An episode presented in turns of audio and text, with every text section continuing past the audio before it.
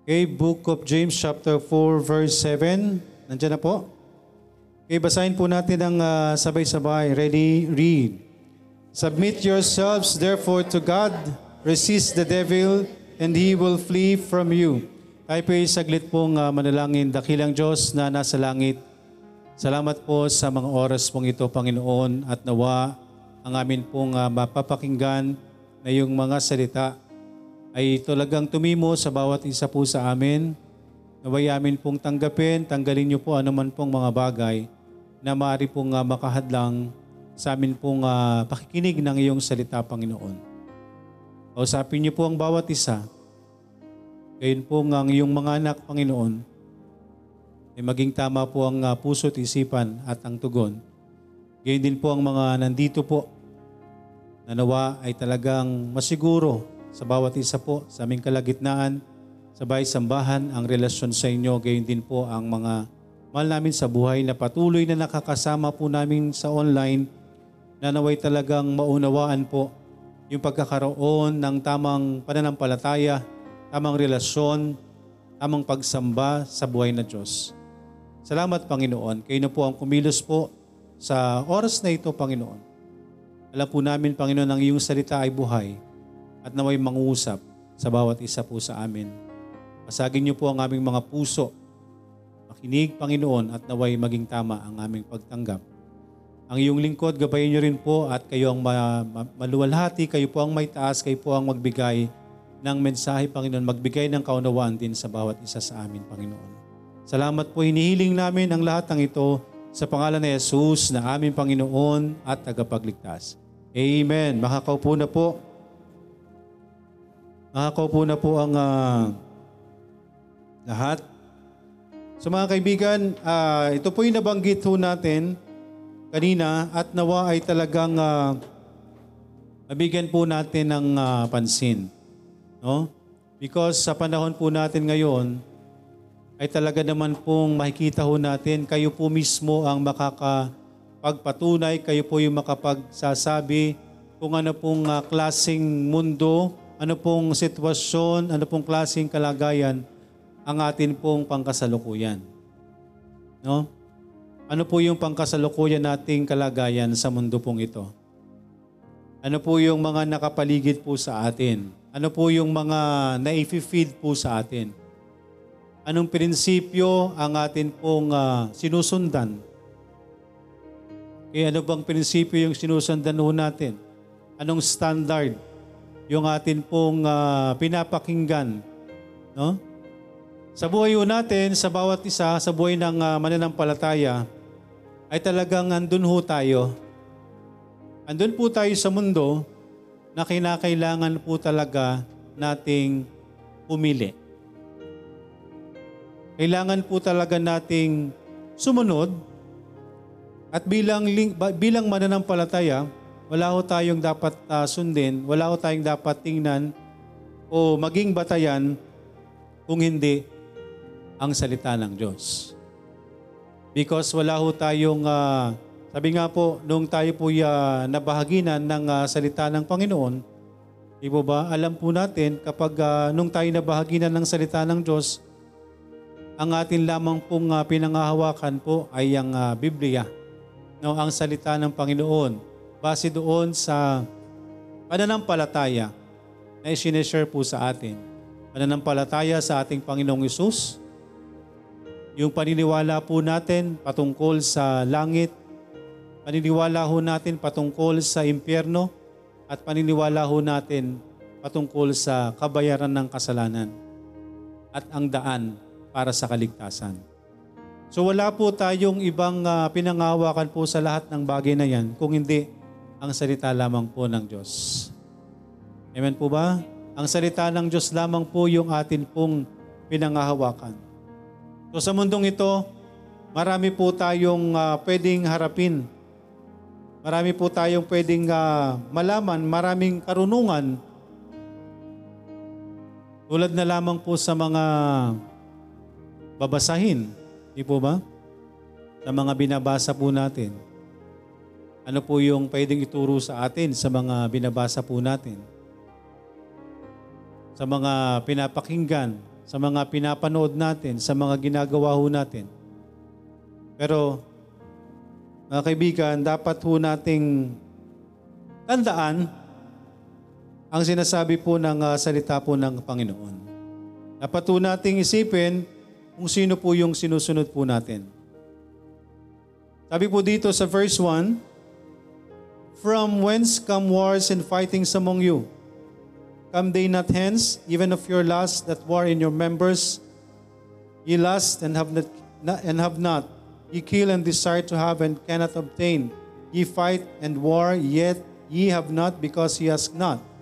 Ye ask and receive not because ye ask amiss that ye may consume it upon your lust.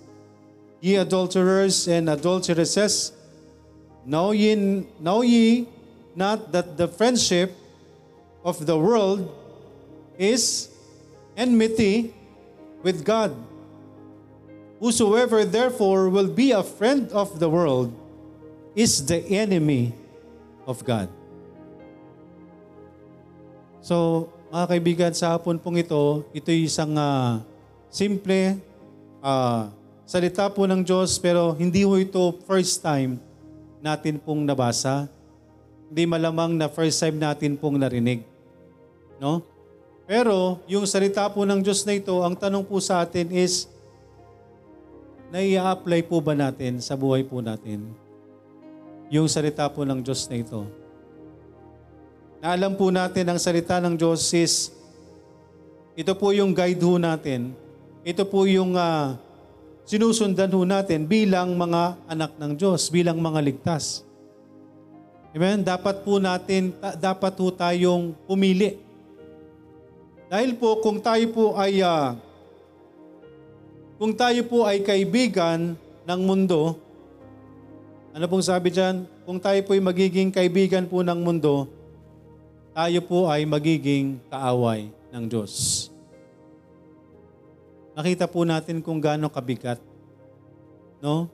Kaya po yung itinuturo po ng uh, salita ng Diyos, ang salita ng Diyos so ang uh, lahat naman ho ng ahatin pong naibabahagi po.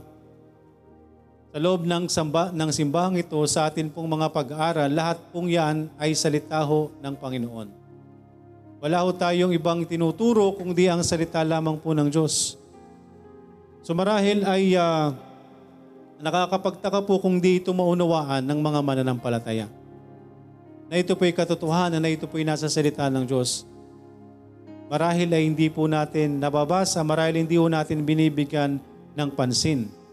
No? Marahil ay hindi po natin binibigyan ng tuon. Hindi natin po sineseryoso. Whosoever therefore will be a friend of the world is the enemy of God. So kung tayo po ay uh, mas pinipili po natin yung sanlibutan, tayo po ay kaaway po ng Diyos. Di po ba? Kaya ho ang sabi ng, ng uh, ah, 1 John, ano yon Sa 1 John chapter 2? 1 John chapter 2.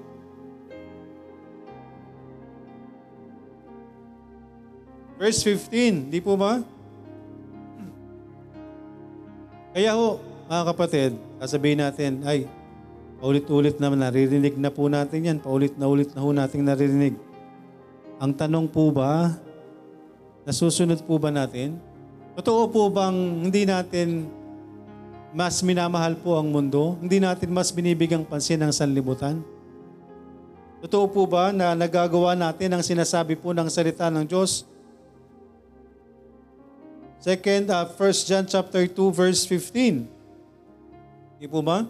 Love not the world, neither the things that are in the world. So ang gusto po ng Diyos, ang uh, sinasabi po ng salita po ng Diyos, wag ho nating mahalin ang mundo. Okay? O ang mga bagay na nandito sa sanlibutan, dito sa mundo. Dahil kung mahal po ng tao ang sanlibutan or ang mundo, ang pag-ibig ng Diyos ay wala sa Kanya. So, kung ito po'y nakasulat po dito sa 1 John at nakasulat po sa James, so ang salita po ng Diyos, as I've mentioned no, never po itong magiging in contrary sa bawat isa. Bagkos ang bawat salita ho, bawat sitas, bawat verses, bawat aklat, kung yan man po ay old or new, hindi po yan magkokontrahan, bagkos magtutulungan yan. Ang ah, tawag po dyan is yung cross-reference. Ibig sabihin po, mas patitibayin no, ng cross-reference ng salita ng Diyos ang sinasabi ng salita ng Diyos. Hindi ho siya pwedeng magkontrahan bagkos sila po'y magtutulungan para mas paigtingin yung sinasabi ng salita ng Diyos. Mas patibayin. No? Kung ito po'y nasulat po, hindi lamang po yan nakasulat po dyan, hindi lang po yan nakasulat po na ang, ang sanlibutan po ay hindi ho dapat sa atin. No, dapat na tayo'y lumayo po. Di po ba? Na dapat tayo lumayo po sa anyo ng anumang ah, kaaway. Kagaya nga ng nabanggit po natin, na isulat po sa 1 Thessalonians chapter 5 verse 22. Yung sinabi po natin, nabanggit natin kanina, abstain from all appearance of evil. Amen po? Ang abstain po mga kaibigan is ito po ay mahi, ito po ay mahirap pong gawin. Diba? May anong tinatawag yung term na abs, ano yun? Abstinence ba yun? Abs, abstinence, di ba? Yung, ah, yung i-restrain po natin. Sabi dyan, restrain oneself from doing or enjoying something. Yun po ang ibig sabihin ng abstain. No? Refrain from. Ibig sabihin ng refrain po is do not do not do it or wag mong gawin, iwasan na gawin. So kung sinasabi po ng salita ng Diyos, abstain from all appearance of evil, ibig sabihin po ay dapat po natin gawin. Bakit to? Dahil ho, kung hindi ho tayo magtitigil, kung hindi ho natin i-restrain yung sarili po natin from doing it, from enjoying it, yun po yung magiging kapahamakan po natin. Magiging kapahamakan po natin. Dahil kapag, din, kapag minahal po natin ang bagay po na ito, tandaan natin mga kapatid, ang, ang, ang, ah, ang sanlibutan, ginawa ng Diyos. Okay? In the beginning, God created the heaven and the earth. Amen po? And the earth was without form and void. And God said, let there be light. And there was light. And so on and so on. So on and so forth. Ginawa ng Diyos po yung sanlibutan. Para po, i-enjoy ng tao. Ginawa niya ang unang tao. At inilagay niya sa Garden of Eden para pamahalaan ang, ang, ang, ang lupa, ang sangkalupaan, ang anumang bagay na yan, ang anumang, na, anumang ah, bunga ng punong kahoy pwedeng gawin, ah, pwedeng kainin, maliban. Di po ba? Inutusan ng Panginoon. Hindi lang po yun, binigyan ng dominion over all the fishes of the seas, the fowls of the air, and the beasts of the land. So sa tao po ibinigay po yan. Until dumating ang kaaway. Okay? So ngayon, ang sanlibutan na ginawa po, ang, ang mundo, ang magandang creation ng, ng, ng Diyos ay nabalot ng kasamaan. Nabalot ng kasalanan. Kaya yun po yung ah, isipin natin. No? Bak- Sasabihin natin, bakit pinagbabawal ng Diyos ang sanlibutan? Ba't ayaw ng Diyos na mahalin ang sanlibutan? Eh di ba gawa niya yan? Yes. Pero balikan natin, ano bang nangyari? Bakit? At yun po yun. Kaya ayaw ng Diyos po na mahalin po natin ang sanlibutan. Ayaw ng Diyos na pagtuunan po natin ng pansin higit sa lahat ang ah, sanlibutan kesa sa Diyos. Bakit po? For all, sabi po sa verse 16 ng 1 John chapter 4, uh, 1 John chapter 2 verse 16, for all that is in the world, dahil ang lahat to ng nasa mundo ay ano po? Yun pong ah, lust of the flesh, and the lust of the eyes, and the pride of life. Ano po yung mga bagay na yan? No? Lust of the flesh, lust of the eyes, and pride of life. Bakit? Ano po ba yung mga bagay na ito? ang mga bagay po na yan is not of the Father. Okay? Lust of the flesh. Ano po yung lust of the flesh?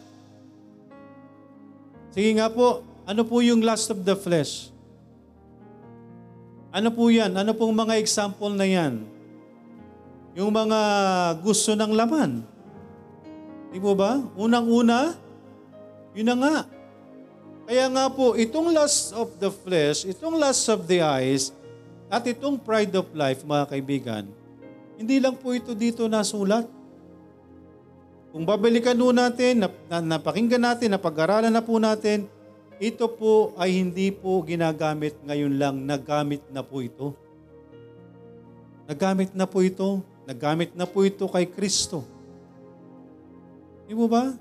Nang tinukso ng Diablo si Kristo after the 40 days and 40 nights fasting, ginamit po ito ng Diablo sa ating Panginoong Isus mismo. At ito nga po ang ginamit doon sa Garden of Eden. Di ba? Nung uh, tinukso po ng kaaway, balikan po natin sa Genesis, tinukso ng kaaway, ang uh, nilalang po ng Diyos. Sinong tinukso po ng kaaway? Si? Si Eve. No? Kaya po ang babae is weaker vessel. Kaya ang babae po ay talagang uh, mahina. Hindi po talaga pwedeng ipagpilitan, no? Kaya po yung uh, sanlibutan na yung uh, inihingi nilang equal equal rights. So unang-una ho, against the Bible. Against the law of God. Bakit? Hindi pwedeng maging equal ang babae sa lalaki. So doon pa lang po, ano po yung ifinifeed sa atin ng sanlibutan? Kung papakinggan natin ay ang sanlibutan. So ibig sabihin, kung papakinggan mo yung sanlibutan, ikaw kristyano ka, magre-rebelde ka sa asawa mo ngayon. Oh, di ba sinasabi ng batas? Dapat pantay-pantay tayo. Batas po ng tao yan.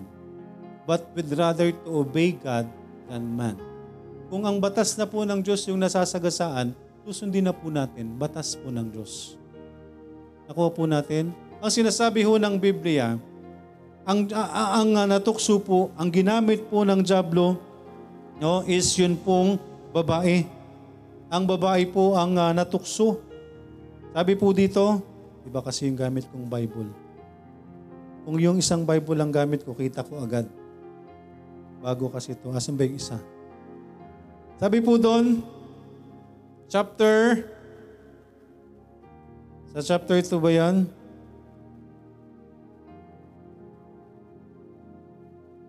And the woman Ayan, yan. Sa verse 6, dyan nyo po makikita yung uh, first picture. O dyan po makikita yung first or nabanggit po yung lust of the flesh, lust of the eyes, pride of life. Hindi po siya eksaktong gina- sinabi. No? Pero sabi dyan, and when the woman saw that the tree was good for food. So ano po yon? The woman saw that the tree was good for food, that is lust of the flesh. And that it was pleasant to the eyes. Lust of the eyes. And a tree to be desired to make one wise. Pride of life. Nakita nyo? Di ba ba? Hindi siya binanggit dyan, yung lust of the flesh, lust of the eyes, pride of life. Hindi binanggit po dyan. Pero yan po yung pagpapakita, dyan po unang ginamit po ni Satan ang kanyang pain. At yan po'y patuloy din pong ginagamit. Kaya nga po yan nakasulat po dyan sa 1 John chapter 2. At ang 1 John po ay nasulat po yan para sa atin pong mga ligtas. No? Para sa atin po yan. And before that, nasulat po sa gospel. And as I've mentioned, no, hindi lamang po ito ginamit ng uh, unang taong nagkasala, ginamit mismo sa atin pong Panginoong Hesus. Tinukso niya po si Kristo. Di po ba? Alam niyo na po yung ah, part na yan na, na si Kristo po'y galing po sa fasting, gutom na gutom. Ano ginawa po ng Diablo? Lumabas sa kung ikay anak ng Diyos, gawin mo ngang tinapay ang batong ito. Last of the flesh. Di po ba? So pinakita po dyan, dinala ang Panginoon sa isang lugar, hinahamon ang kapangyarihan ng Diyos. Amen? Tapos ibibigay, ibibigay sa Kanya. Ang sabi ng Diablo, nakikita mo ba ang lahat ng ito? Yan na ibibigay ko sa iyo, sambahin mo lang ako. Tingnan niyo po no, ang Diablo. Kung natutukso niya ang Panginoong Isus ng harap-harapan, ano pa kaya tayo? Panginoong Yesus, alam ng Diablo na siya'y anak ng Diyos. Pero andyan siya, tinutukso niya ang anak ng Diyos ng harap-harapan. Paano pa kaya tayo ngayon sa mundong ito mga kaibigan? And as I've mentioned ho, kanina, hindi ho tayo gagamitan ng Diablo ng tukso, ng pakana ng kaaway, ng pain ng kaaway, ng harap-harapan. No? Ginawa yan sa ating Panginoon, alam niya na siya'y Diyos. Kaya tinutukso niya ng harap-harapan ng Panginoon. Dahil alam niya ang gagawin ng Panginoon. Alam niya ang kapangyarihan ng Diyos. Pero sa atin pong mga buhay, mga kaibigan, sa panahon po natin ngayon, kung tayo po'y uh, lalagyan ng pain ng kaaway, hindi ho tayo lalagyan ng pain para ano, katakutan agad po natin. Paano tayo mahuhulog? Paano tayo mahuhulog sa tukso? Kaya marami pong uh, pakana marami pong pwedeng gawin ang kaaway sa buhay po natin para tuksuin po tayo. No? Kaya po yan ang uh, itong uh, sinasabi ho ng salita ng Diyos, kung ginamit po ito sa ating pong Panginoong Sus, ito po'y patuloy na ginagamit po sa atin sa panahon po natin ngayon. Na kinakailangan po nating maging maingat sa buhay po natin because hindi ho natin alam baka nandun na po yung kaaway sa harapan po natin hindi naman po eh. Hindi ko natin alam. Amen? Hindi natin alam. Pero kung ikaw ay anak ng Diyos, mararamdaman po natin kung tayo po ay tinutokso ng kaaway. Amen? Mararamdaman po natin yan. At mapalad po tayo kung ang pakana ng kaaway ay napagtatagumpayan natin. Amen? Yung po bagang uh, alam mong may tukso, pero napagtagumpayan mo. Meron tayong, meron, meron tayong crown. Ano yon? Anong crown yon? Kapag napagtagumpayan natin ang tukso, di ba? Nakasulat yan. Hindi ko matandaan kung anong verse. Kung mapagtagumpayan natin ang tukso, nag, meron tayong crown dyan. Crown of righteousness ba yon? No?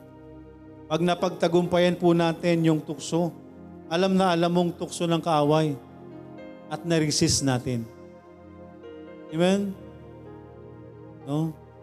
Pero yun nga ho, kung hindi ho tayo iiwas, kagaya nga po ng uh, sinasabi po ng uh, salita po ng Panginoon, na hindi ho tayo uh, iiwasan, hindi po natin, uh, gagawin pa rin po natin yung mga bagay na ito na alam natin, napakana po ng kaaway. Yun. Crown of Life. James 1. Sabi? Ayun, dito sa ano po? Yan. Blessed is the man James 1.12. Salamat. So nandyan lang po yun. Alam natin, salita po ng Diyos pero minsan no, hindi natin makot po yung uh, eksaktong verse or book kasi nabasa natin, di ba? Pero hindi pa natin matandaan. James 1 chapter 12. Lalo na po kung hindi siya kasama dun sa napag, napag-aralan mo, nagawa mong outline, mga ganyan. bigla na lang papasok sa isip natin. So James 1 chapter 12, Blessed is the man that endureth temptation. So mapalad po ang uh, tao na napagtatagumpayan niya ang tukso. Amen? Lalo na, mga kaibigan, mga minamahal, mga ligtas, hindi ho tayo, alam nyo ba, ang, ang, ang ginagamit po talaga ng kaaway po sa atin, yung kahinaan natin. Kaya dapat alam nyo kung saan kayo mahina. sa lahat po, Pastor. Di ba? Pero meron pong, ano po yun? Uh, naniniwala po ako doon. Yun yung lumang pagkatao mo. Pilit kang hahatakin ng kaaway. Ayaw ng kaaway na magpapatuloy ka. Sabi ko nga po, kung ikay ligtas ho, diba? Kaya yung mga, ano eh, kaya yung iba na sinasabi nila na Kailan ako naligtas, saka ako ganito, ganyan, ganyan. So yun po ipagpe-pray ho natin. Kasi baka hindi pa rooted. No? Pero maaari siyang uh, nandun na siya. Pero yun nga lang po ay uh, natutukso. Natatalo ng kaaway. Kaya darating po ang panahon talaga na kung ang isang ligtas po ay ligtas, ligtas po yan. Kung totoong nakarinig po yan, totoong nataniman po yan, yun na po yun. Ligtas na po yan. Pero sabi nga ho, kung tayo po ay uh, tayo po ay may lumang pagkatao, yan po yung laging gagamitin po sa atin ng kaaway. Bakit? Alam, kilala ka niya eh. No?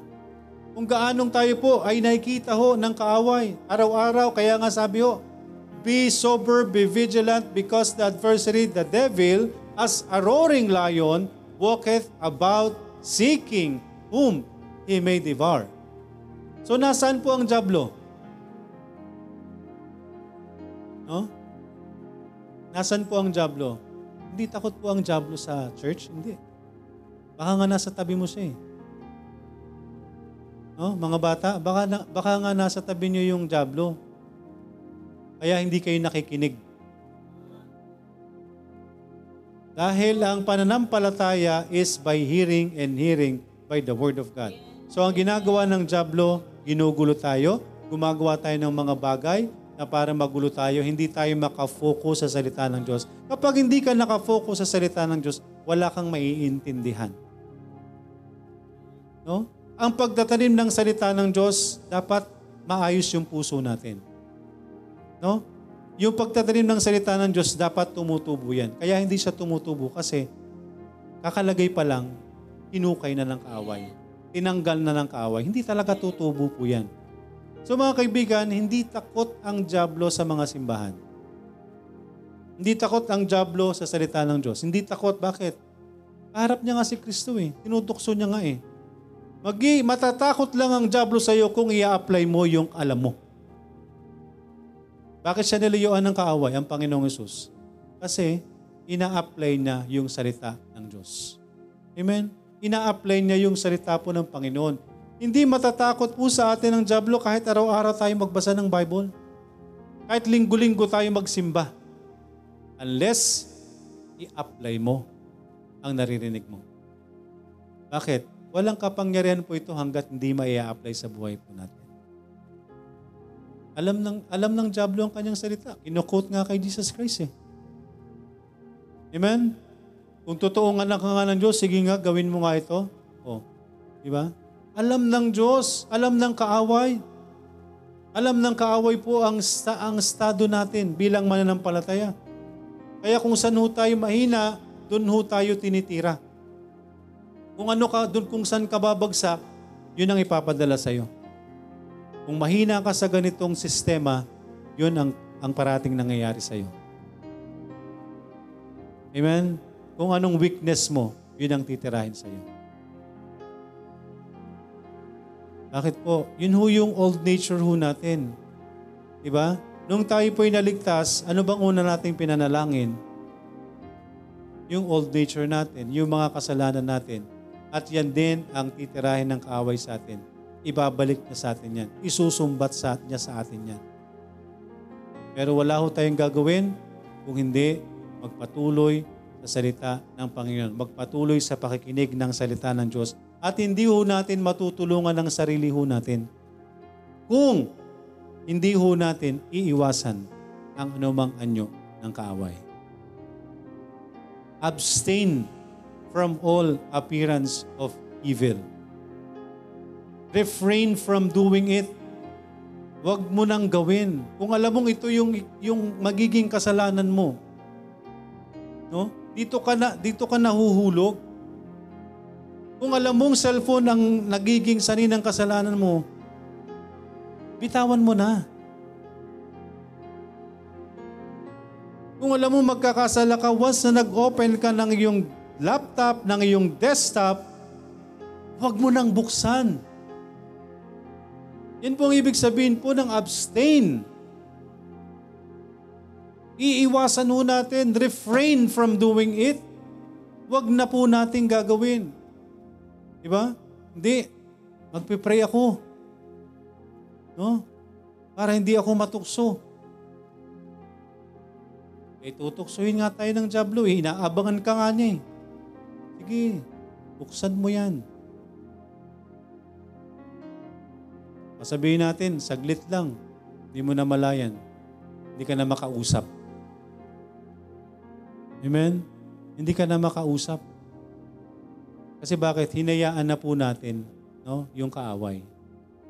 Again, sa lahat po ng gagawin ho natin, tanungin natin, ang laging maging tanong natin, nakalulugod ba ito sa Panginoon?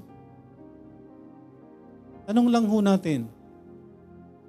Kung hindi po yan, kung hindi po ang sagot, huwag mo nang ituloy. Amen po ba? Kung hindi ho ang sagot sa mga tanong natin na nakalulugod ba sa Panginoon ang gagawin kong ito, huwag na nating ituloy. Huwag na po nating ituloy dahil yan po ang magiging susi. Yan po ang magiging uh, dahilan para magkasala po tayo. Di ba? Saan ho nagsisimula ang isang malaking sunog? Sa spark lang. Di ba?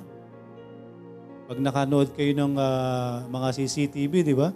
Nasusunog ang isang bahay dahil sa, sa isang spark lang. Pumutok lang ho yung saksakan. Di ba? O kaya pumutok ang uh, electric fan. Isang spark lang, umusok. Doon po magsisimula. Lagablab ang buong bahay. Ganyan po ang kasalanan. Hindi ho tayo bibigyan ng jablo, hindi ho tayo tutuksoy ng jablo ng bigla. Yung obvious kang magkakasala. Magsisimula lang po talaga yan sa pakonti-konti. Konti lang, saglit lang. Di ba? Saglit lang naman. Hanggang sa hindi namin natin namalayan, nahulog ka na sa kasalanan. No? Alam niyo yung kwento ng uh, ano ba yun? Narinig niyo na ba yun? Yung kwento ng sawa at rabbit, di ba? Si rabbit may bahay. Tapos si sawa, wala, nasa labas. Kaso malamig. Sabi ng uh, sawa, Kaibigan. Mali. Parang magkabaliktad. Kaibigan. Eh, sawa eh. Di ba? Anaconda eh. Kaibigan, baka pwede mo naman akong papasukin. Ayoko, kakainin mo ako. Hindi. Promise. Di ba? Mga pangako pa eh, no? Promise to be made to, promise made to be broken. Promise, hindi kita kakainin. Kunti lang. Ayoko nga eh. Kahit yung buntot ko lang. Di ba? Promise? Ay, promise? Yung buntot, yung buntot lang. Diba? Lamig na lamig na ako eh. O sige, o, pinasok yung, pinapasok yung buntot. Nakalimutan ng anyo. Nakalimutan ng nature. Ng ahas. Ng sawa. Di po ba? Na pwedeng makagalaw kahit buntot lang. Hindi niya namalayan, nalingkis na siya simula sa buntot niya. Kaya mga kaibigan, yung kasalanan po sa atin, parang ganun po yung senaryo. I-entertain po natin, hayaan po natin, pakonti-konti, hanggang sa nahulog na po tayo sa kasalanan. Sabi mention no, hindi po tayo bibiglain ho ng kaaway para mahulog tayo sa kanyang bitag. Hindi ho tayo bibiglain dahan-dahan ho tayo. Kaya ho tayo dapat maging maingat. Maging mapagbantay ho tayo sa atin pong mga pananampalataya because baka po isang araw, ando na tayo, hulog na tayo sa kasalanan. Amen? Kaya po may mga salita po ng Diyos na pinapaalala po sa atin. Meron pong uh, salita po ang Diyos na nagbibigay po ng mga paalala po sa atin. Kaya po ito, Nalihis tayo bigla sa bagay nito. Bakit po mga kaibigan, patuloy po tayong pinapaalalahanan. Baka meron ho sa, meron ho sa atin na nandun, naglulunoy sa kasalanan. Baka meron ho sa atin na, na pakonti-konti, ine-enjoy yung kasalanan. Hindi natin namamalayan, ine-enjoy na ho natin yung kasalanan. Dahil nagumpisa ho tayo sa konti lang naman. Isang beses lang naman hanggang sa hindi na ho natin namalayan, araw-araw na ho natin ginagawa. Amen? Dahil hinayaan po natin. Whosoever therefore will be a friend of the world is the enemy of God. Do you think that the scriptures say it in vain? The spirit that dwelleth in us lusteth to envy, but he giveth more grace. Wherefore he saith, God resisteth the proud, but giveth grace unto the humble. Salamat po mga kaibigan, nandyan po yung biyaya ng Panginoon. Amen? Kaya wag ho nating sasabihin sa atin pong mga sarili na tayo'y malakas, malakas ako, kaya ko to. Hindi po. Because kapag yan po ang ating naging bukang bibig, yan po ang sinasabi ho natin sa atin pong mga sarili, baka yan po yung maging dahilan ng pagbagsak ho natin. Never ho tayong, uh, sab- never nating sabihin na malakas ako. No? Malakas ako sa pananampalataya. Again, wala pong malakas sa atin. No? Kaya ngayong laging nababanggit ni Brother Romel na walang malakas po sa atin. Lahat po tayo mahina. Mas okay pa po yun No? Kaysa laging uh, isipin natin na malakas ka. Kaysa lagi kong isipin, ako sa sarili ko, kaysa lagi kong isipin na malakas po ako. Kaya mga kaibigan, doon sa mga pagkakataon na dumarating po sa akin, nagiging malaking tulong po yun sa akin bilang isang uh, bilang isang lingkod ng Diyos, bilang sa spiritual. No? Baka mamaya ay naiisip ko na ako'y malakas. Di po ba? Kaya doon sa mga mga pagkakataon na yan, pagkakataon na dumarating, yan po yung pinagpapasalamat ko po sa Panginoon. Dahil lagi ko pong babalikan ang Panginoon, ang kanyang salita, na wala po akong magagawa kung hindi dahil sa kanyang biyaya lang. Tama po ang sinasabi, ang laging patotoo dito na wala pong malakas po sa atin. Wala pong magaling po sa atin. No? Hindi ho natin pwedeng sabihin po yan. Dahil kapag nangyari ho sa atin yan, yan po ang magiging ikababagsak po natin. God resisted the proud. Kaya ano pong dapat gawin? Unang-una po sa mga tao na wala pang relasyon ho sa Panginoon, kailangan ho talaga nating magpakumbaba sa harapan po ng Diyos. No, hindi ho maliligtas yung hindi lalapit sa Panginoon. Tandaan po natin yan, hindi ho maliligtas ang taong ayaw lumapit sa Diyos. No? Sasabihin, hindi, sila na lang kausapin mo. Diba? God resisteth the proud. Kailangan ho nating lumapit sa Diyos, magpakumbaba sa Panginoon. Kaya nga po, He giveth grace unto the humble. Amen? Kung ang tao po yung magsasabi na hindi niya kailangan po ng Diyos, wala pong mawawala sa Panginoon. Dahil kung hindi man tanggapin ng tao ang Diyos, siya'y mananatiling Diyos. Amen po? Kahit isang tao lang ang tumanggap sa Panginoon, siya'y mananatiling Diyos na makapangyarihan sa lahat. Kahit ang buong sanglibutan na hindi tumanggap sa Kanya, siya'y mananatiling makapangyarihan sa lahat. So ang tao po talaga ang pipili po ng kanyang pupuntahan. Ang tao ang pipili po ng kanyang destinasyon. Pero kung ang isang tao po ay walang walang puso, walang tamang damdamin, walang tamang kaisipan na magpakumbaba sa Panginoon, hindi po talaga maliligtas po ang isang tao. Because God resisteth the proud, but giveth grace unto the humble. Amen? Andyan po ang biyaya ng Diyos na handang ibigay ng Diyos sa mga taong lalapit ng may kababaang loob sa Kanya. Sabi dito sa verse 7, Submit yourselves, submit yourselves therefore unto God. Tayo po ay magpasakop sa Panginoon. Di ba? Yang salitang submit. No? Yan po yung uh, ayaw na ayaw gawin ng sanlibutan.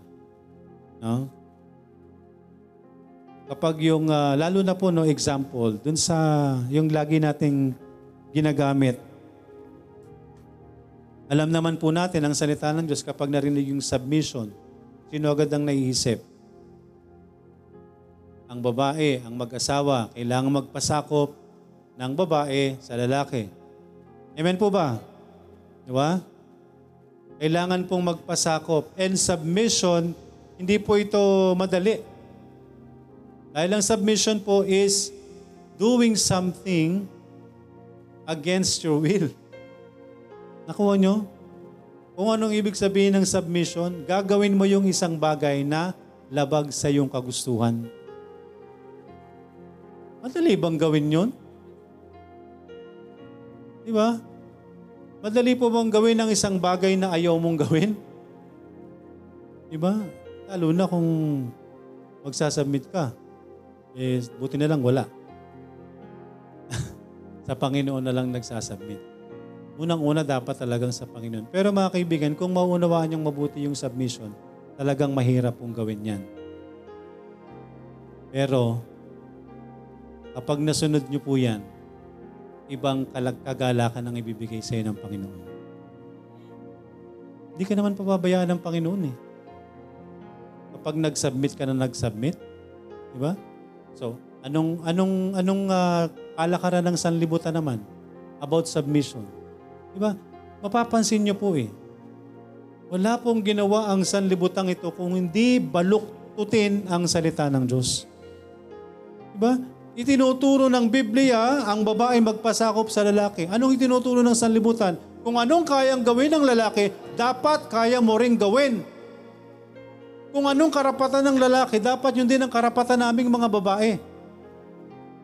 So saan po galing po yan? Batas po ng tao, kalakaran ng tao. Kaya ibig sabihin po, lahat po ng kalakaran ng sanlibutan ito, taliwas sa kalakaran ng Diyos. Kaya mahirap po kung tayo pipili ng magiging asawa, magiging partner ho natin nang wala sa Diyos. Hindi kayo magkakasundo, magkaiba kayo ng gusto. Di po ba?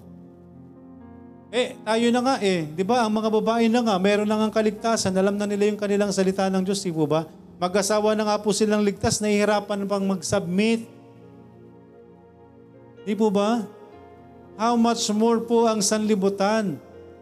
Kapag gumingi ka ng payo sa mga unbeliever, payo about sa pag-aasawa, pambira, ba't hinayaan mo yung ginagawa sa'yo? Gawin mo rin kung anong ginagawa niya. Di ba? Hinayaan mong gawin yan sa'yo, gawin mo rin kung anong gusto mong gawin. Hindi pwedeng siya lang ang gagawa niyan, dapat ganun ka rin.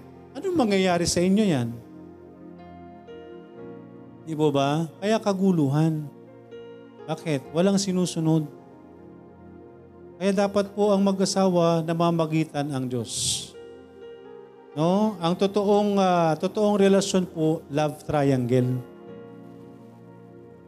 Pero hindi love triangle na ang ka-triangle mo ay tao. sa love triangle, dapat si Kristo ang ka-love triangle mo. No? Kayong dalawa, nasa sentro ang Diyos. Amen? Kapag bumibira si lalaki, eh, kukonsensahin niya ng salita ng Diyos. Kapag binibira na yung babae sa lalaki, bibirahin ng lalaki ang, ng, ang babae ng salita ng Diyos. Di ba? At kapag hindi pa rin siya tumahimik, eh ewan ko na. Di ba ba? Kapag uh, may pag-uusap, against your will, tapos sasabihin ng lalaki, di ba sabi sa Bible, mag-submit? Okay. Alam niyo yon? Bakit? Hindi ho madaling mag-submit. Pero lagi yung tandaan ho natin, magiging mahirap lang po ang submission, magiging mahirap lang po ang pagsunod kung mali ang puso natin. Amen? Kung mali ho yung puso natin. Kung tama yung puso natin, walang magiging mahirap. Kahit sa mga simpleng bagay na ginagawa ho natin, kahit sa mga simpleng task na ginagawa, pinapagawa sa atin, kung itatama mo yung puso sa lahat ng yan, hindi ka mahirap susunod. Hindi mahirap ang pagsunod. Amen? Inutusan ka kunwari, kung mali yung puso mo, magdadabog ka. Pero kung inutusan ka at alam mong dapat susunod ka sa iyong magulang, kung inutusan ka, susunod ka ng maayos. Susunod ka na nakangiti. Di ba? Pero kung mali kang susunod sa magulang mo, sinusunod mo nga pero halos butasin mo yung hagdan, no? O kaya basagin mo lahat ng plato, sumusunod ka naman. Sumusunod ka nga pero masama ang loob mo, wala rin. Hindi rin po yan katanggap-tanggap sa Diyos. Parang tayo po yan sa Diyos, parang tayo mga Kristiyano. Sumusunod naman ako sa Panginoon pero galit ka namang magbigay. Di ba? Nagsishare naman po ako pero pilit. Di ba? Sumusunod naman po ako kay Pastora, pero pagtalikod, iba. Iba rin. Di ba ba? Bahala tayo sa Panginoon. Ang Panginoon ang kakastigo sa atin. Kung, ma- kung maganda yung pinapakita mo sa harapan, pero pagtalikod mo iba, bahala ang Panginoon sa atin. Amen po. Ang Panginoon po ang uh, bahala sa ating lahat. Kaya alam ng Diyos yung mga puso ho natin. Pero sa buhay po natin, alam na natin maraming tukso sa mundong ito. No? Andyan ang salita po ng Panginoon. Pero kung di pa rin ho natin susundin, ewan ko kung ano mangyayari po sa atin. Ang sabi ng Panginoon, submit yourselves therefore to God. Sino susundin ho natin? Mag-submit daw tayo sa Panginoon. So ang submission po is doing something, ano ulit? Doing something against your will. Pero tandaan ho natin, anuman po yung kalooban po ng Panginoon, hindi ho yan para ikapahamak natin. Yun lang po yung tandaan ho natin. Tinuturuan ho tayong mag-submit.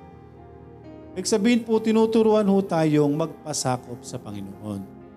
No?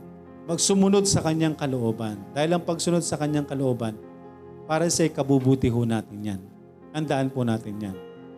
Amen? Kaya nga ho, tayo, uh, nag-aaral ho tayo na manalangin po tayo sa Panginoon, ipanalangin natin sa Diyos na lahat ng mga hinihingi natin sa Kanya ay yung kalooban niya. Amen po ba? Yung kalooban po niya. Bago tayo magdesisyon, yung kalooban po niya.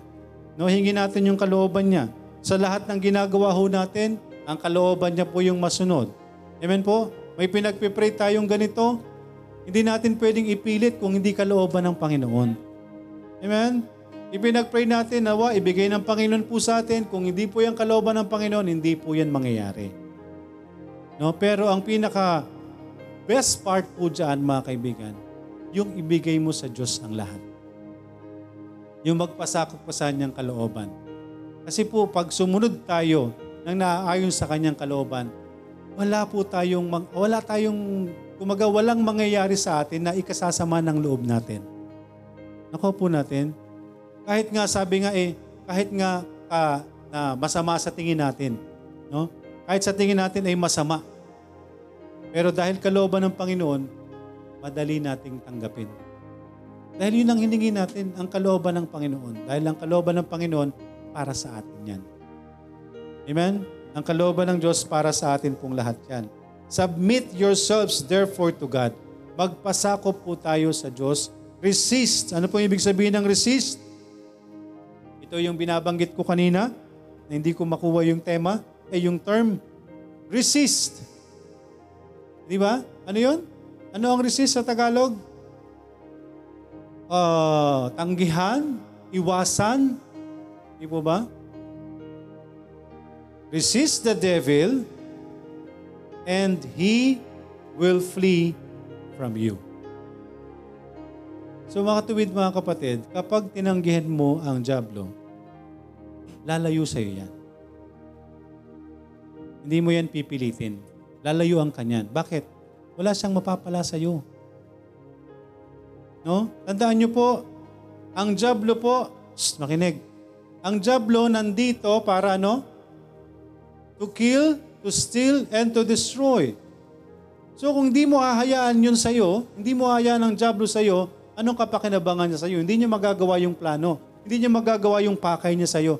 Aalis yan. Maghahanap yan ng iba. Kaya nga po tayo bilang mga Kristiyano, be, ang panglaban natin, be sober, be vigilant. Because the adversary, the devil, as a roaring lion, walketh about seeking whom he may devour. Amen? Ikaw, nakikinig ka ng salita ng Diyos, di ba? Hindi ka nakafocus o nat, nat, na, nadaya ka na ng kaaway. Lilipat yan sa iba. Hanggang sa lahat kayo hindi na nakikinig. No? Pero kung ikaw nakikinig ka at uh, medyo nawawala ka sa pakikinig, medyo napapa napapaganon ka na, pero nilalabanan mo, lalayo sa iyo yung kaaway. Lilipat na sa likod mo. Yung kasunod mo na yung pat- patutulugin niya. No? Ganun lang po yun mga, kaib- mga kaibigan. Maging mapagbantay po tayo. Amen po? Maging mapagbantay ho tayo. Dahil pwede pong tayo po yung tirahin ho ng kaaway. Nag-aabang lang po yan kung sino po yung pwede niya nang atakihin. Kaya maging maingat po tayo. Alam na po natin, itong sanlibutang ito, mabalik, mabalik tayo doon ng sanglibutan, ginawa ng Diyos na maayos, pero nung nagkasala ho, hawak na po yan ng Diablo. Kaya ito pong sanglibutang ito, pinag-aagawan po yan ng dalawang ano, ng dalawang espiritu. Espiritu para sa Panginoon at para sa kaaway. Kaya kung hindi ka para sa Diyos, kung hindi Diyos ang pinapakinggan mo, unknowingly, pinapakinggan mo, automatically ay ang Diablo. Yun lang po yun. Dahil dalawa lang ho. Walang in between. Diba? Good and bad, good or evil. Diba ang Diyos at ang Diablo? Ang masama at mabuti, langit at impyerno. Yun lang po. Wala na pong in between. Kaya kung hindi ho tayo makikinig po sa Diyos, ang pinapakinggan ho natin ay ang away. Hindi natin namamalayan. Dahil napasok ka na ng kaaway. Hinayaan mo siya. Hindi mo siya tinanggihan. Amen? Kaya nandyan sa sayo. Kung hindi mo tatanggihan ng Diablo, dyan, nandyan sa sayo, patuloy siya dyan sayo. Kaya ang, ang, ang nais mo ng Panginoon, resist the devil and he will flee from you.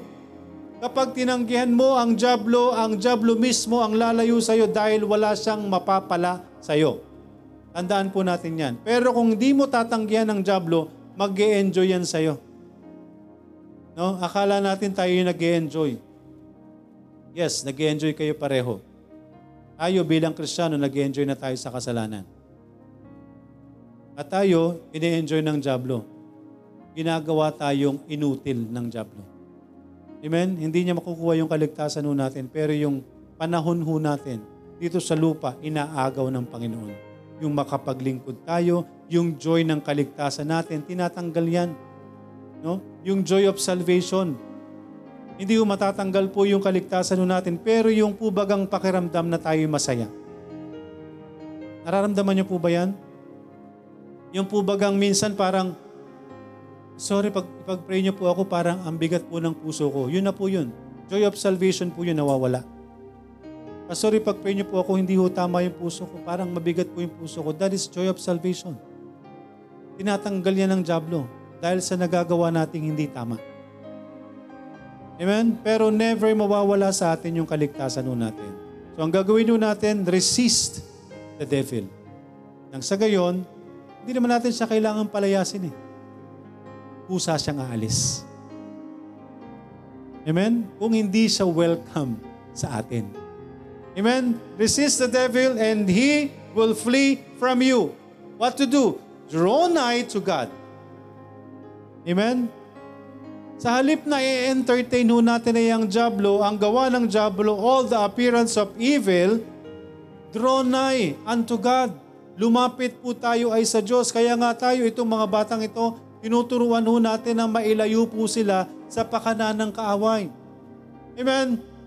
Ang dami pong pakanan ng kaaway, hulog na hulog na po sila, lulong na lulong na po sila sa mga gadgets, sa mga panuurin, sa mga pinapakinggan, sa mga platform, sa mga social media. Totoo po ba o hindi? So hindi ho natin dapat bang pag-usapan? Ay yun ang nagiging dahilan kung bakit nawawalan sila ng panahon sa Diyos. Kaya hindi sila makalapit sa Panginoon. Ang sabi ng Diyos, resist the devil and he will free from you. Anong gagawin natin? Draw nigh to God. Paano tayo makalalapit po sa Panginoon kung hindi natin tinatanggihan ang Diablo at hinaayaan natin siyang manahan po sa atin? So anong naghahari po sa atin? Tapos nagpe-pray tayo, gusto nating maligtas ayaw nating layuan ang gawa ng uh, kaaway. Tapos we're praying salvation. Nananalangin tayo na maligtas tayo. Pero ayaw mong lumapit sa Diyos. Draw nigh to God and He will draw nigh to you. Amen? Kaya po itong usaping ito, seryoso po itong bagay. Yung ginagawa ho ng Diablo, hindi natin namamalayan. Magbukas po kayo ng Facebook. Anong nasa taas? Reels. Tama? Yung Reels na yan, kaya tinatawag yan na Reels, tuloy-tuloy yan. Walang katapusan yan. Hindi mauubos yan. Alam nyo ba yung Reels? Yung sa film? Yung umiikot? Kada isang Reels yan, pag ganun mo, may kasunod na yan. Gumanon ka, may kasunod ulit. Hindi mo mapipili kung anong lalabas. So kung ang bata, oh amen, di ba? Napapanood mo, di ba? kung ano-anong nakapapanood mo. Merong, uh, merong wholesome, merong, uh, tawag dito, informative, pero mas karamihan, kalaswaan. Kaya kung titingnan niyo po yan, hinahayaan ho natin. No? Alam niyo ba, hindi niyo napapansin, ang platform natin ngayon mas pinapadali para mahulog ka sa kasalanan. Tingnan nyo, yung mga kalaswaan ngayon, saan mapapanood lang dati? Di ba? Mga, mga adult, kailangan mo pang magrenta ng adult film. Di ba? Pinagbabawal, tinatago. Ngayon, anong ginagawa? Pinopromote. Pinopromote. Lahat ng klase. Lahat ng klaseng kasalanan pinopromote. Pansinin niyo po kung anong mga nasa social media. Lahat taliwas sa salita ng Diyos mga maling relasyon, mga maling mga maling uh, bagay. Kaya kung di tayo magiging maingat, ito po yung mangyayari sa atin. Mahuhulog po tayo dyan. Di ba? Kahit sino ho pwedeng mabiktima. Pwedeng mabiktima. Hindi niyo ba napapansin? Doon sa mismo nilagay. Accessible. Hindi mo kailangan hanapin. Hindi lang po yun, di po ba? Ayaw mo mo mag-TikTok, nakakapag-TikTok, nakakanood ka na ng TikTok. Ayaw mo mo mag-Instagram, Instagram na rin yun. Hindi nyo napapansin, ang platform, ang social media, nagtutulong-tulong para sa sanlibutan. Pero, dahil sa tao, kung wala tayong alam na salita ng Diyos, mga kapatid, wala yan. Yung ganyan, wala. Ano sasabihin sa iyo? OA mo. Sir, OA mo. Di ba? Ano pang gagawin ng bata kung bawal ang cellphone? Di ba? Sige po, kayo, bala. Bigyan nyo ng cellphone yung mga anak nyo. Tingnan kung maligtas yan. Sabihin natin ng kaligtasan, biyaya ng Diyos. Yes. Tama? Biyaya ng Diyos. Pero kailangan natin silang i-guide. Amen? Kailangan natin silang turuan. Ba't ba tayo naligtas? Binasahan tayo ng Bible. Amen? Ba't ba tayo naligtas? Nagkaroon tayo ng time makinig ng salita ng Diyos. Faith cometh by hearing and hearing by the word of God. Amen? Pero kung sa panahon natin ngayon, ang ginagawa ng bata, puro gadget, puro kung ano-ano, ba't nag-feed ba yan ng salvation? Unless yung mga reels na ginagawa natin. Di po ba? Pero kung hindi, paano tayo makakapakinig ng salita ng Diyos? Paano tayo magkakaroon ng totoong pananampalataya? Kung hindi natin tatanggihan ang pakana ng kaaway. Resist the devil and he will flee from you. Draw nigh to God and He will draw nigh to you. Tanggihan natin ang Diablo, lalayuan tayo ng Diablo. Lumapit tayo sa Panginoon. Amen? Tayo lumapit tayo sa Diyos. Kailangan nating lumapit sa Panginoon. Magpakumbaba tayo sa harapan ng Diyos. Tayo'y lumapit sa Panginoon. Nang sa gayon, tayo'y makakilala. Makapakinig tayo ng salita ng Panginoon. Tanggalin natin ang mga bagay na humahadlang para sa atin. Tanggalin natin ang mga bagay na nagiging sanhi para hindi tayo magkaroon ng panahon sa salita po ng Panginoon. Resist the devil and he will flee from you. Abstain 1 Thessalonians chapter 5 verse 22 abstain. Pagsamahin na po natin. No? Resist the devil and he will flee from you. Abstain from all appearance of evil. Amen? Mga kaibigan, mga, mga minamahal, mga magulang, mga kabataan, kung hindi ho tayo titigil, kung hindi ho natin ilalayo yung sarili natin sa lahat ng mga bagay po na yan, paano makapapasok po sa atin ang salita ng Diyos? Amen? Paano tayo papasukin? paano tayo magkakaroon ng totoong pananampalataya. Kaya ang salita, ang pananampalataya ay sa patuloy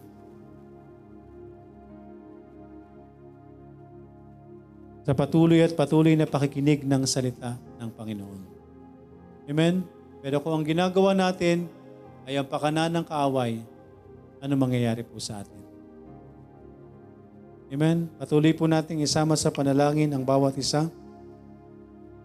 Draw nigh to God, and He will draw nigh to you. Cleanse your hands, ye sinners, and purify your hearts, ye double-minded. Kaya talaga dapat piliin natin. Sino po ba talaga tayo? Saang side ho tayo? Kanino po ba talaga tayo? Amen po? Kanino po ba talaga? Ano po ba talagang gusto po natin sa buhay po natin? Kung nakakapakinig na ho tayo ng salita ng Diyos, Nawa, seryosohin po natin ang salita ng Panginoon, ang atin pong mga mahal sa buhay. Patuloy nating ipanalangin. Unang-una, mga tayo nandito sa loob ng bahay sambahan, ang mga anak po natin, patuloy nating ilapit po sa Panginoon. Amen?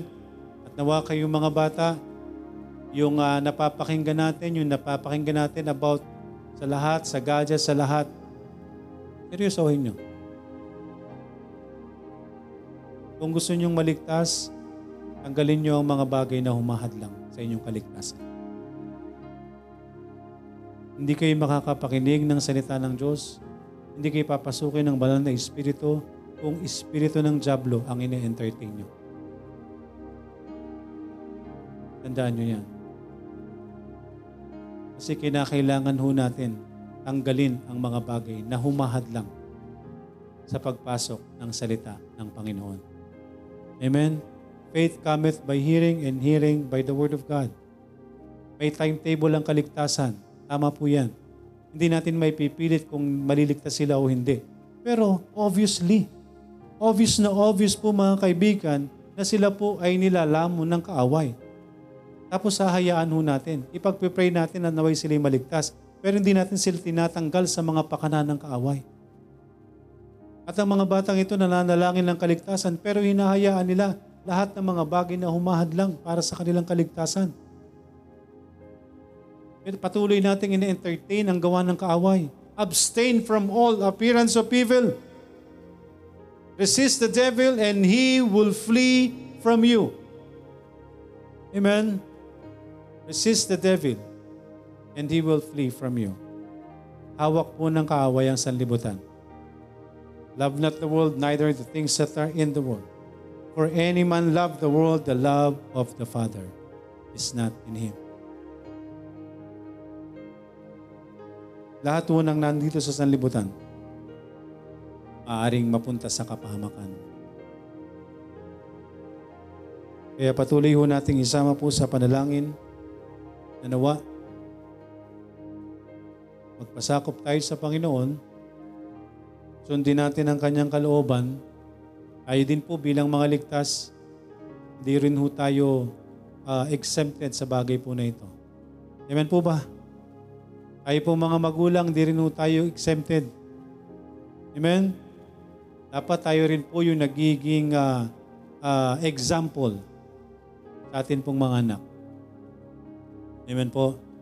Sa atin po, unang-una sa atin pong mga pananampalataya. Dahil tayo po bilang mga magulang ang may pananagutan sa atin pong mga anak.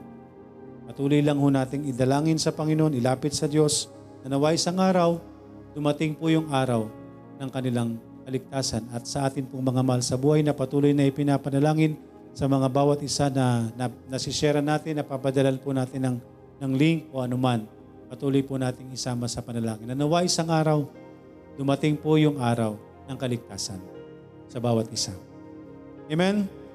Resist the devil and he will flee from you. Abstain from all appearance of evil.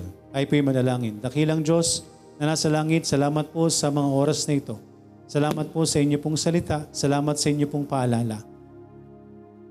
Ang inyong salita po'y buhay, Panginoon. Nawi huwag naming hayaang masayang. Huwag naming hayaan ng Diablo na agawin ito sa amin, Panginoon. Salamat po sa inyo pong paalala. Kayo na po ang uh, kumilos, Panginoon, sa mga nakapakinig, sa mga unsaved, Panginoon, sa mga wala pang tamang relasyon sa inyo. Kayo po nakakalam, Panginoon, sa loob ng bahay sambahang ito, Panginoon. Alam niyo po, batid niyo ho ang puso't isipan ng bawat isa. Nawa, sa amin po ay masiguro namin lalo tigit sa amin po na nagsasabing ligtas, naway siguruhin po namin na totoong kami merong kaligtasan.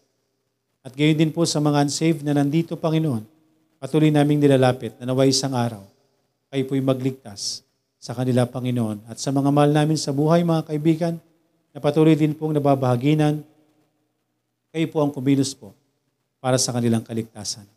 Maraming maraming salamat, Panginoon. Alam namin ang iyong salita'y buhay, Magkaroon lamang po kami ng pusong handang magpasakop, magpakumbaba, dumalangin, lumapit sa inyo, Panginoon.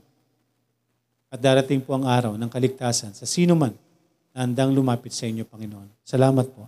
Sa inyo na po namin tinatagubilin ng lahat ng amin pong mga dalangin at gayon din po ang iyong mga anak patuloy niyo nawang gamitin para sa ikatataguyod ng iyong gawain po sa lugar na ito, maging pagpapala po kami, Panginoon. Sa anuman pong bagay, sa anuman pong uri ng aming pagbibigay, naway kayo po ang kumilos, maging tama ang aming mga puso at isipan, at gamitin niyo po ito para sa ikalalago at kalalaganap ng iyong salita at gawain, pagtataguyod ng iyong gawain sa lugar na ito, Panginoon. Patuloy niyo rin pong pagalingin nawang may mga karamdaman at ang amin pong mga pangailangan, kayo pong patuloy na mag-provide, Panginoon. Salamat po. Inihiling namin ang lahat ng ito sa pangalan ni Jesus na aming Panginoon at tagapagligtas. Amen.